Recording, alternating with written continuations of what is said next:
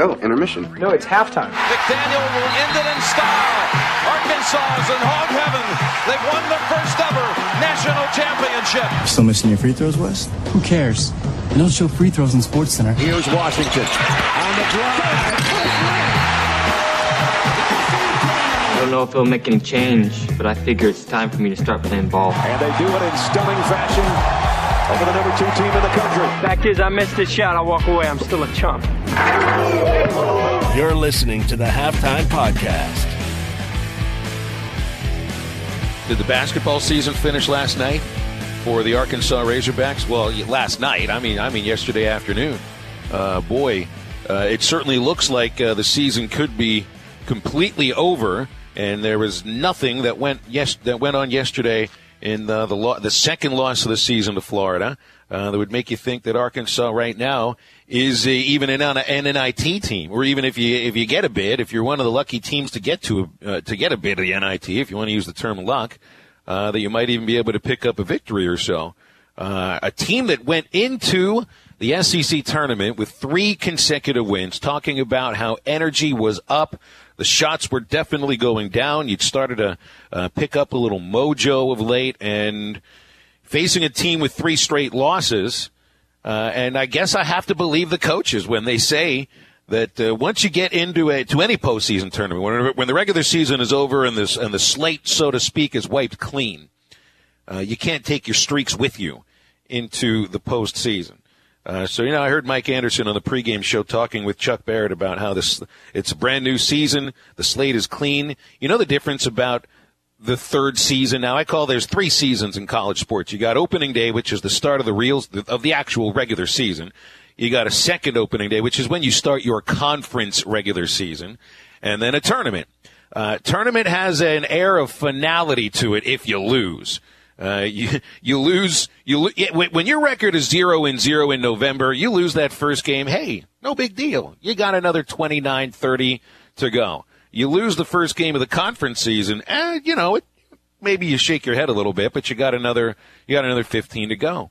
When you lose your first game in the postseason, certainly in basketball, you're done. More, more often than not, you are absolutely done. And there are a lot of teams that don't look at the SEC tournament or their conference tournament is really in a, sp- a spot where your season will end. Uh, but uh, that's exactly what may end up happening to Arkansas. Probably what should happen uh, after uh, not just a disappointing end to the season, but an overall disappointing record at 17 and 15. Uh, maybe, maybe there are some who say that this team finished exactly where was expected, and and, maybe that is the case. But uh, you you go into the you go in to this SEC tournament knowing that you you got to go out there and play your best. You got to you got to get a couple of wins to at least be in the conversation for a bubble spot in the NCAA selection selection committee office, uh, and and definitely you're going to need a couple of wins even to make a, a, strong case for an NIT bid if that's if if just playing in a postseason tournament is your thing. Uh, but uh, it didn't happen yesterday. Florida made the case they needed to make to stay as a bubble team and perhaps one of the last four in. Uh, but they will have a chance, you know, right now, actually, to uh, continue to make their case against the SEC regular season champion LSU Tigers. Now, the t- LSU is one of those teams, Tye, that if you lose your first game in the so-called postseason, you're not done. They, you know, they, they got to be pretty comfortable where they sit right now. They're going to get a two. They're going to get a three uh, no matter what, even if they lose this ball game. I think that the, that LSU goes no lower in the seeding than three. I would agree with but, you on that. Mm-hmm. But for but for Arkansas, uh, right now, I mean, how if you really want to play in the NIT, you probably have to cross all 10 of your fingers if that's humanly possible. Do the same with your toes, cross your arms, your legs, and your eyes. Because I just don't, I don't know if it's going to happen. What a, what a, diff, what a disappointing performance. How bad was I off on my on my prediction for the final score. I should have trusted Florida's defense a lot more, knowing that they'd already shut Arkansas down once. Uh, but this is what we talked about yesterday. That was that was nine weeks ago. That was a different Arkansas team, or so we thought, or so we thought. Yeah, their two lowest scoring outputs of the year come against Florida, which has to say a lot about Florida's defense, or maybe how they're able to bottle up uh, Arkansas's offense. But uh, what a disappointing outcome yesterday. And you could just see from the start. I'm sorry, when, when Jalen Harris and Gabe Osabuohien take your first three shots, that's never going to be a good sign for an explosion offensively. What did I? I thought they'd win 78 to 70. I was close on how Arkansas would defend Florida. I was off by four points. Goodness, I was off by 28 points on what Arkansas would score. Just a shocking outcome. Maybe not shocking that you lost, but that was the exact same thing than the first time around against Florida. just could not find a way to score. Yeah, not good against Florida in SEC tournament games. Two and five overall against the Gators. You got that win last year that you hadn't gotten for quite some time. Arkansas just wasn't able to get anything going offensively, Phil, in the second half. Think about this stat. Arkansas, outside of Daniel Gafford, goes 11 for 37, 6 of 24 in the second half, 25% in that ball game. They couldn't hit Jack in the second half. Florida turned up the defense like other times this season. You can look towards Kentucky. You can look towards a couple other games where teams turned up the defense on Arkansas, and they simply didn't have any answers last night. Gafford, what did we talk with Bob Holt about? He has to be the center of this basketball game on offense if you want a chance to win the game. Phil, he doesn't get double digit attempts last night. He goes 6 for 9, shoots 66%, so he's shooting at a high clip, but he only gets off nine shots in the ball game. That is not the recipe for success. And I don't know how many times we have to repeat it seems like the same thing over and over again. But let's go back to rebounding. You know how many straight games Arkansas's got out rebounded in SEC play, Phil? I mean, you're going all the way back to January now. I think mid January. Team. The yeah. last time they out rebounded an SEC opponent was coincidentally Florida. They have not out rebounded a single SEC opponent since that game at Bud Walton Arena early January. They did out rebound Texas Tech surprisingly. They only got them by it was either like one or two boards. It was really close. You're telling me in 17 straight SEC conference games, you can't out rebound your opponent? That's not about size. That's about will.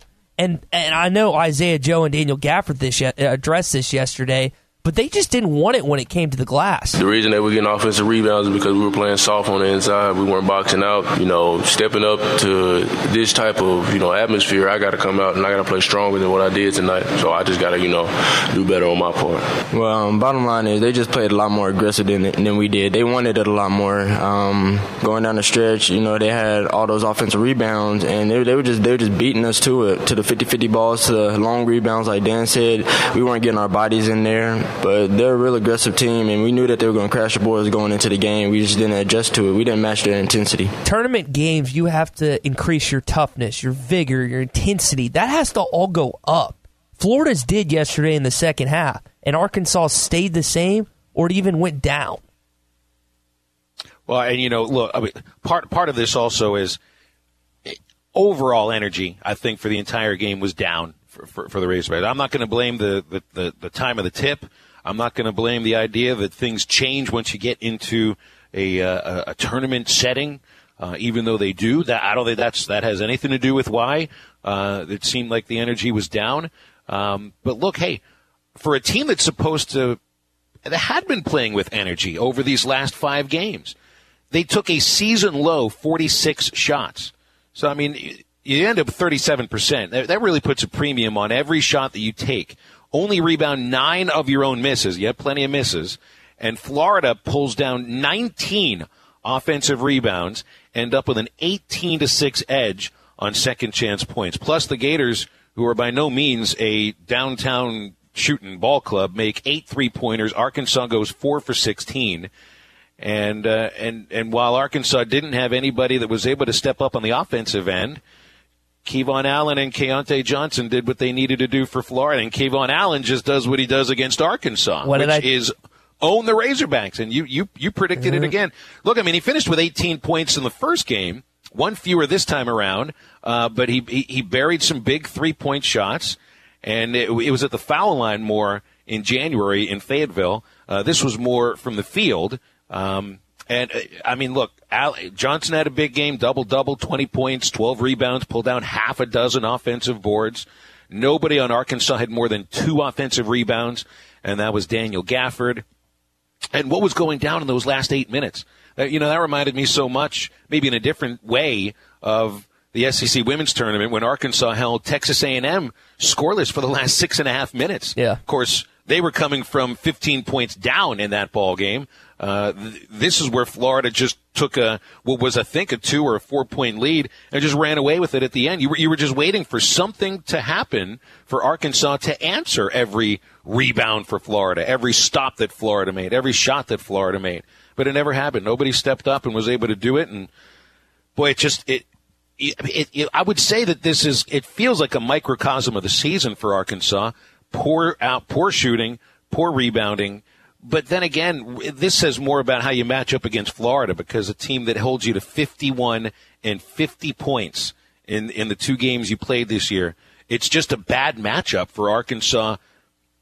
Not just this year, this is the kind of stuff that they've been doing to the to the Razorbacks for what about four or five years now under Mike White. And I still think they haven't won in Gainesville since like the mid '90s. And I could be wrong. I might need to double check that stat. But you can't blame that, Phil. You can't say, "Oh, it was a bad matchup." It's not like you were playing the number one seed in this SEC tournament to start. But you're still out. playing. You're still playing a good team, and I mean matchups. But matchups have to matter in some cases. But you're Florida the- just seems to have a, a way of stopping Arkansas, making them look like uh, like a team without any energy. And and uh, the, hey, they came. They didn't look like they had any energy in the first game against Florida. Yesterday against Florida either. Um, That's almost like a built-in excuse, though. And I'm not. no, it's, and I, I it's agree. not an excuse. It's it's saying, look, Florida's a better team than Arkansas is, and it looks like they're a better team by far. That they are able to grind them down to a complete utter halt.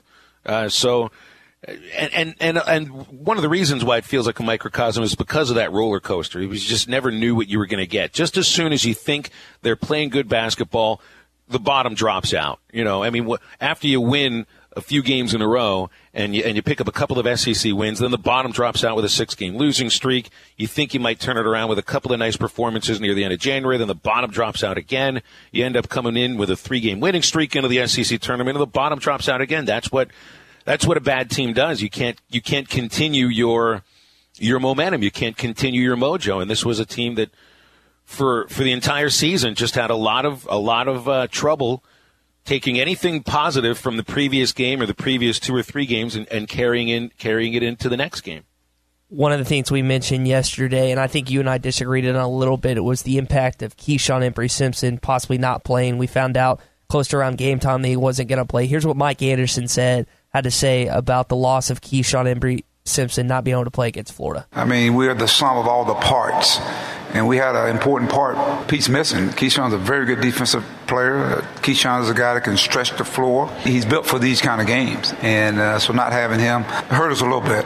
So with him, Phil, I know he's only averaging a little over four points a game this year, shooting around 25% from three, but you just didn't see anything really, even from Mason Jones. Mason Jones didn't really do that much yesterday coming off the bench, and you had to play kind of bigger against Florida, which wasn't exactly ideal for a smaller ball club. And I, I think it hurt. And it it, it, it doesn't. He doesn't necessarily pop off on a lot of depth, not depth charts, but a lot of stats this season outside of LSU and then the shot against Vanderbilt he hit. But I think his impact that he would have had in the game, I think that would have helped Arkansas a lot yesterday, just for the ability to at least keep Florida honest in terms of four spacing, and then just give Arkansas some more depth. Because you talked about it seemed like they had weighted legs yesterday. I think that was pretty evident, not only because of the game time, and I know that throws you off and everything, but Arkansas is supposed to play this press up and down style, and they couldn't get even remotely into it in the second half. Well, in order to do that, you've got to you got to rebound. You have to rebound. You got to get stops. weren't enough of those. And I'll say, give And me, score, give too. Score. I'll say, gi- give me a break about Keyshawn Embery Simpson. That's not why you lose a game. That's not why you don't have any But it's energy. the, it's the impact of what happened. Like you can't you There- can't tell me that hey, when you have when you have to pull more, more bigs off your bench, Phil, and that you don't have who's the who did they pull off the bench of guard? Mason Jones. That's it they had off the bench. That he has not he has not mattered enough. He played 11 minutes the first game against Florida. Even when they're playing well these last four or five games, he's playing 10 minutes against Ole Miss. That's 10 minutes he's you out there for get. nine minutes against Texas A&M. That's nine minutes you didn't get, Phil. Well, then you need you need a better bench if if he's I'm- if he's I'm- the reason why you. you think I'm going to argue about game. that? I'm not going to argue need- about that. Their need- bench has been need horrendous. You need so much more. It's it's not a matter of not having him. And look, this is also a team that that that had that didn't miss a single game because of injury until this one. And and and all the ups and the downs during the regular season, you had Keyshawn Embery Simpson there, and he was no stabilizing factor to begin with. There was no stabilizing factor available for the team yesterday because when it comes right down to it, they don't have, they haven't had from game one through game, what is it, 32? They have not had that stabilizing factor. It's supposed to be your ball handler. It's supposed to be your best player. Right now, your ball handler can't shoot. Your best player can't get the ball enough. And it's a team that the season's the season looks like it's over right now. I mean, Daniel Gafford can talk all he wants about I got to get better at this, I got to get better at that. Yeah, he's done. He's done. This this team's not going to the NIT, and Daniel Gafford is not coming back to the University of Arkansas. It's it's over. It's that's exactly the way it feels. It yesterday had a sense of finality to it. Here's Daniel Gafford on what he's possibly going to do next season. Just waiting to see what happens with the NIT situation, I guess. Whatever happens, happens for us. Uh, no, I just been mainly focusing on the team right now. Phil, just to play devil's advocate with the NIT, LSU was able to get in last year with an 8 and 10 conference record. So I wouldn't say 100% they're out. Now, I'm kind of with you. I'm leaning toward more on the boat that they're not going to get on the NIT based on. Because if they win that game against Florida, they're in. And Florida's probably out of the NCAA tournament. But because of what occurred yesterday, Florida's probably in the NCAA tournament, and Arkansas is on the outside looking in in terms of the NIT. But that's one of those things where there are some fans that don't even want Arkansas to accept a bid, accept the accept the acceptance, which I don't understand the reason behind that. I guess Yeah, they're just say butthurt at this you, point. If you get an invitation to it, take it. Yeah. You got en- you got enough young players on the team where it could actually maybe it helps a little bit in the idea of of uh, of getting some postseason experience. I can understand, you know, frustration that a fan might have about not wanting to play in the tournament that when you're on the outside looking in doesn't matter, but when you actually do start in the tournament play those you want to you want to get out there and win those games. But I, I for me, I just don't I just don't know if and, and look, there it's a it's a pretty um, it's a pretty exclusive tournament. I mean, you got 68 teams in the NCAA. What do you got? 46 in the NIT, and they're automatic bids that go to the last team, uh, the highest seed in each league that doesn't get uh, an NCAA bid. So right then and there, you, th- there's really just I don't know three handfuls of of, of at large bids for, for for the NIT, and I think it's pretty difficult to get into it.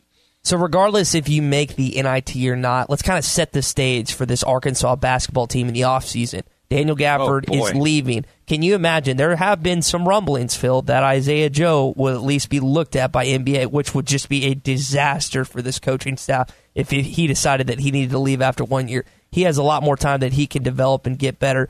But, Phil, the honest question, and it's our halftime poll question what do you have to look forward to for Arkansas basketball in 2020? Because the one recruit you brought in is probably going to go out for spring football. He might be even a better football player. I don't know if you heard about Isaac McBride, just won the Arkansas High School I know. Player yeah, of the Year. Can, yeah, Gatorade Player Gator- of the Year. Kansas commit. He's going Did to he even Kansas. get an offer? Did he even get an offer for, from Arkansas? They I I heard that they they said well they waited because they didn't have any scholarships available, and they Can't do Well, that how- with the best player in your state. You just can't. And how how I- every year now there- there's been there's been somebody leaving the program KeVaughn that's Allen, here. Malik Monk, I'm not even just saying this from the state. I'm saying from the program itself. You know, guys like C.J. Jones, Darius Hall, Jordan Phillips. This year, there's always been somebody that has up and left the program. So there had been, uh, you know, available scholarships. It feels like a miss because you got a kid who's right there in the rock, and he's going to go play at Kansas. Yeah, and I mean, there's well, who's the lefty who went to Middle Tennessee State? That's name is escaping me. Lefty had a, a crooked shot. Was the player of the year in conference. I, I'm blanking. I, for those, someone tweet at Phil and I at Philip Elson PXP at Tye Sports Radio. I cannot believe I'm forgetting crooked shot lefty player of the year in that conference. Um, uh, just and yeah, Jimmy Jimmy Ch- uh, man, there's just like they're they're they're go- like what do you have to look forward to now? And I, know. serious because again, I, I just reiterate, Gafford's gone. Your best player that is supposed to be in this recruiting class, your only player, is possibly going to go out for spring football. And here's a stat actually Tommy looked up. Do you know Mike Anderson in seven of his eight years outside of that 2015 year with Portis and Qualls has had double digit losses every single year? Still never had a, a losing season. That is though. true. And, and here it is again. I mean, it's it, you know you get a chance to, to keep that streak alive. So I it stands for something, but so, so does making the NCAA tournament and advancing in that tournament. and I, I don't mean to be a Debbie Downer because again, like I, I went to school at the U of A. I don't want just this this program to come crumbling apart before my eyes as I'm talking about on sports radio. But I cannot, for the life of me, Phil, find something that is positive heading in to this 2020 basketball season outside of maybe Mason Jones and Isaiah Joe, and that this these group of core group of guys are getting to play together one more year because there's really just not anything. Like there is not anything tangible that Mike Anderson and this coaching staff can point at and say that's a huge building block we can build on. Because after the 2016 year, you had Barford and Macon coming in. Like there's been stops and players along the way and different points in this tenure that Anderson and the staff have been like, oh, we got this coming, we got this coming, this is going to happen, blah blah blah. But now it, it just and it's JaCorey Williams, by the way. I don't know how I forgot that. And and Sure, yeah, and he left the program. and Jimmy Yeah, Whitt was the other one I was thinking of. I don't know. I don't know why that blanked me. I just thought of it. But You were saying you called him Jimmy Chitwood, didn't you? I called him Jimmy Chitwood Hoosiers, and I was like, that's not his name. But like, it, it's just frustrating, and you should be frustrated right now as an Arkansas fan because there is nothing positive outside of what I just listed that you can look forward to. Well, we'll find out if the season is over or not. Uh, late Sunday night, 7.30 on ESPNU with the NIT Selection Show. You're listening to the Halftime Podcast. Follow the guys on Twitter at Phil Elson PXP and at Tye Sports Radio. Beard ahead to Gafford. How about a windmill? Let's put a little exclamation point on it. The Hogs are moving on. Time for Baseball Spotlight brought to you by Supercuts. Conveniently serving your community seven days a week. Clean, sharp, ready. This guy's a first ball fastball hitter. He's looking for heat. Oh, yeah? So what? He ain't seen my heat. The Hogs are going to Omaha. We appreciate Supercuts with our baseball spotlight every Friday. And Fridays are always good days to spotlight college baseball specifically, and maybe no better one than right now today because it's the start of SEC baseball play. SEC teams finally playing against each other, so now we'll learn a lot more about this Arkansas Razorback team. We'll do a little bit of that right now, too, with Matt Hobbs, who is uh, in his first year as the Arkansas Razorback pitching coach after spending uh, the last four years at Wake Forest. And uh, Matt, we really appreciate your time, especially on a game day. So, what's uh, you over at Baum Walker Stadium, and uh, what's the what's the scene over there right now? I think there's a lot of guys that are really excited to get things going in SEC play. Um, a bunch of guys around the field right now, and about ready to eat a team meal here in a little bit, and then get ready to roll. So the thing that stands out about your pitching staff right now is a crazy amount of strikeouts against a tiny little bit of walks. Got one of the best strikeout to walk ratios in the country at uh, over 4.1 and averaging 11 and a half strikeouts a game under three walks per nine innings. But it gets so much tougher when you're when you're playing SEC caliber teams. So is this the sort of team that you think can continue to, to strike batters out at that rate and keep the walks low as they have done?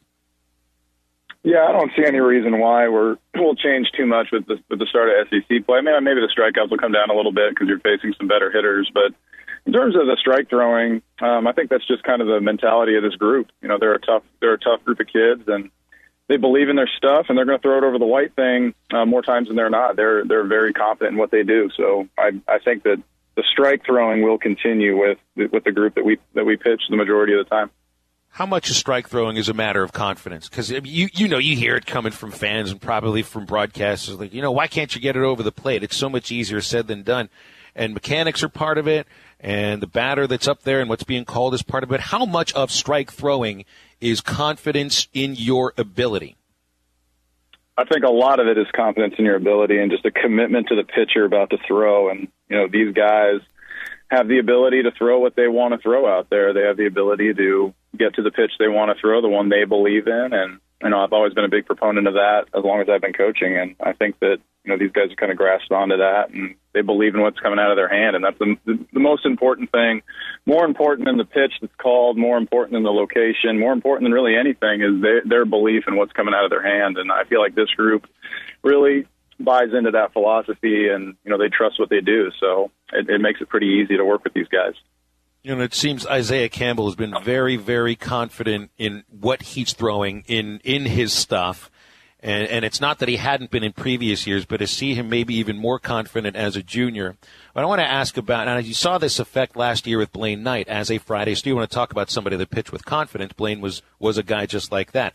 How, how much is it, how, what's the importance level of a Friday night pitcher to, to, to be that guy to pitch with the ultimate confidence, to be that ultimate competitor, to sort of set a tone for what's going on for a big weekend series? I think you said it great right there. He's a tone setter, and you know that's the kind of thing the rest of the pitching staff feeds off the rest of the weekend. And you know Isaiah has been able to do that all year, really. And you know since I've been here, and, and, even going back to some inter squad outings, when he's on the mound, it was just a little bit different in terms of you know how he felt about his stuff and um, it just looks like he's in 100% complete control out there of what he wants to do. He's, I think he feels like he's prepared. His midweek work is really good, and I think that's where he, um, he doesn't. I don't know if he separates himself from the rest of our pitching staff because I think their work is all really good. But I think he, he'll separate himself from other pitchers around the country because of how good the midweek work is. And he's just as good on Tuesday as he is on Friday, and I think that's the most important thing to development as a pitcher. And he's really grasped onto that. And makes it important, and the, the work that he puts in is, I think, why we're seeing such a, you know, maybe an elevation of what he's doing. Our baseball spotlight is presented by Supercuts. Matt Hobbs is our guest, Arkansas pitching coach. Matt, which pitcher has surprised you the most with his stuff at this point of the season? Man, that's a good question. I think a lot of them. I mean, the other day when Elijah Trest came out there and was running 93 to 95, that was pretty surprising. I don't necessarily think I was expecting that, but um, you know, Jacob Kostyshock took a big leap, you know, when he went from the rotation to the bullpen in terms of what the stuff is doing. It's kind of 90 94 as a starter, and the other day it was running 97s on the board and a really good slider that was three or four miles an hour harder than what he'd been throwing. So I think that was a, a little bit of an uptick, and I don't know if it was a surprise as much as it was just good to see. Um, but you could really pick anybody out in terms of what the stuff has looked like. I mean, they're all they've all been really good. So heading into your first conference series, what do you think the biggest adjustment is that your pitching staff needs to make heading into SEC play? Um, I think just not making the moment too big. You know, if we if we didn't adjust anything that we've done in terms of how we pitch, we're going to be fine. You know, in terms of the strike throwing and the commitment to the pitches and being able to hold runners, field our position, and all the things that we've done so well in the preseason. If we can just make the moment about the moment and not make it about the fact that it's SEC play, then I think our guys will be fine. And you know, hopefully that starts tonight with against a good club in Missouri. You got to be tired about you know I don't know about necessarily talking about it, but hearing about if you pay attention at all to it, the the conversation about Connor Noland with football and baseball. But I just want to ask about him in a baseball sense because he threw five scoreless against Louisiana Tech before things kind of you know fell apart a little bit in the sixth inning, and that that that looked like it was his best performance. What did you see from Connor in those first five innings against La Tech that he needs to come out with this Saturday against Missouri? I think it was really commanding his slider, and that was a big focus throughout the week.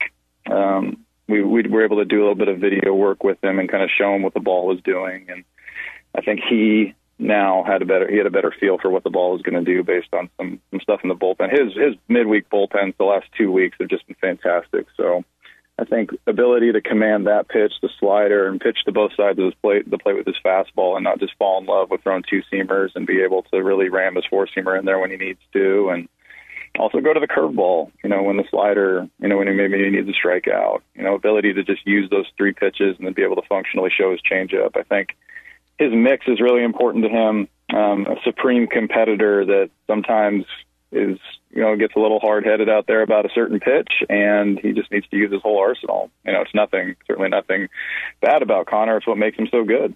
but he needs to be able to go utilize his entire arsenal when he's pitching, and I think he's going to do that. He definitely did it against La Tech, and we could kind of see it coming, kind of see him making a little bit of a jump just due to the fact of how good his work was during the week.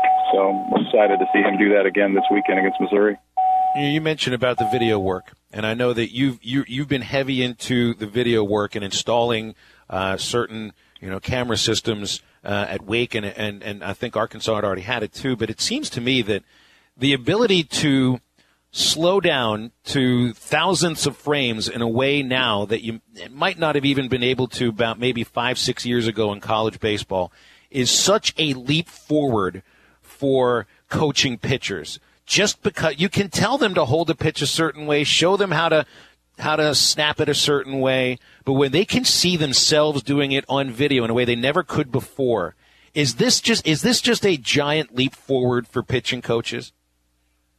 Yeah, I think so. I think that there's there's so much information out there now, and you know, us being at a place like Arkansas, we have access to it. So us being able to use high speed video and then also match that up with the ball tracking systems that we have with our Rapsodo unit and our in the PDC, and then also the TrackMan unit out on the field.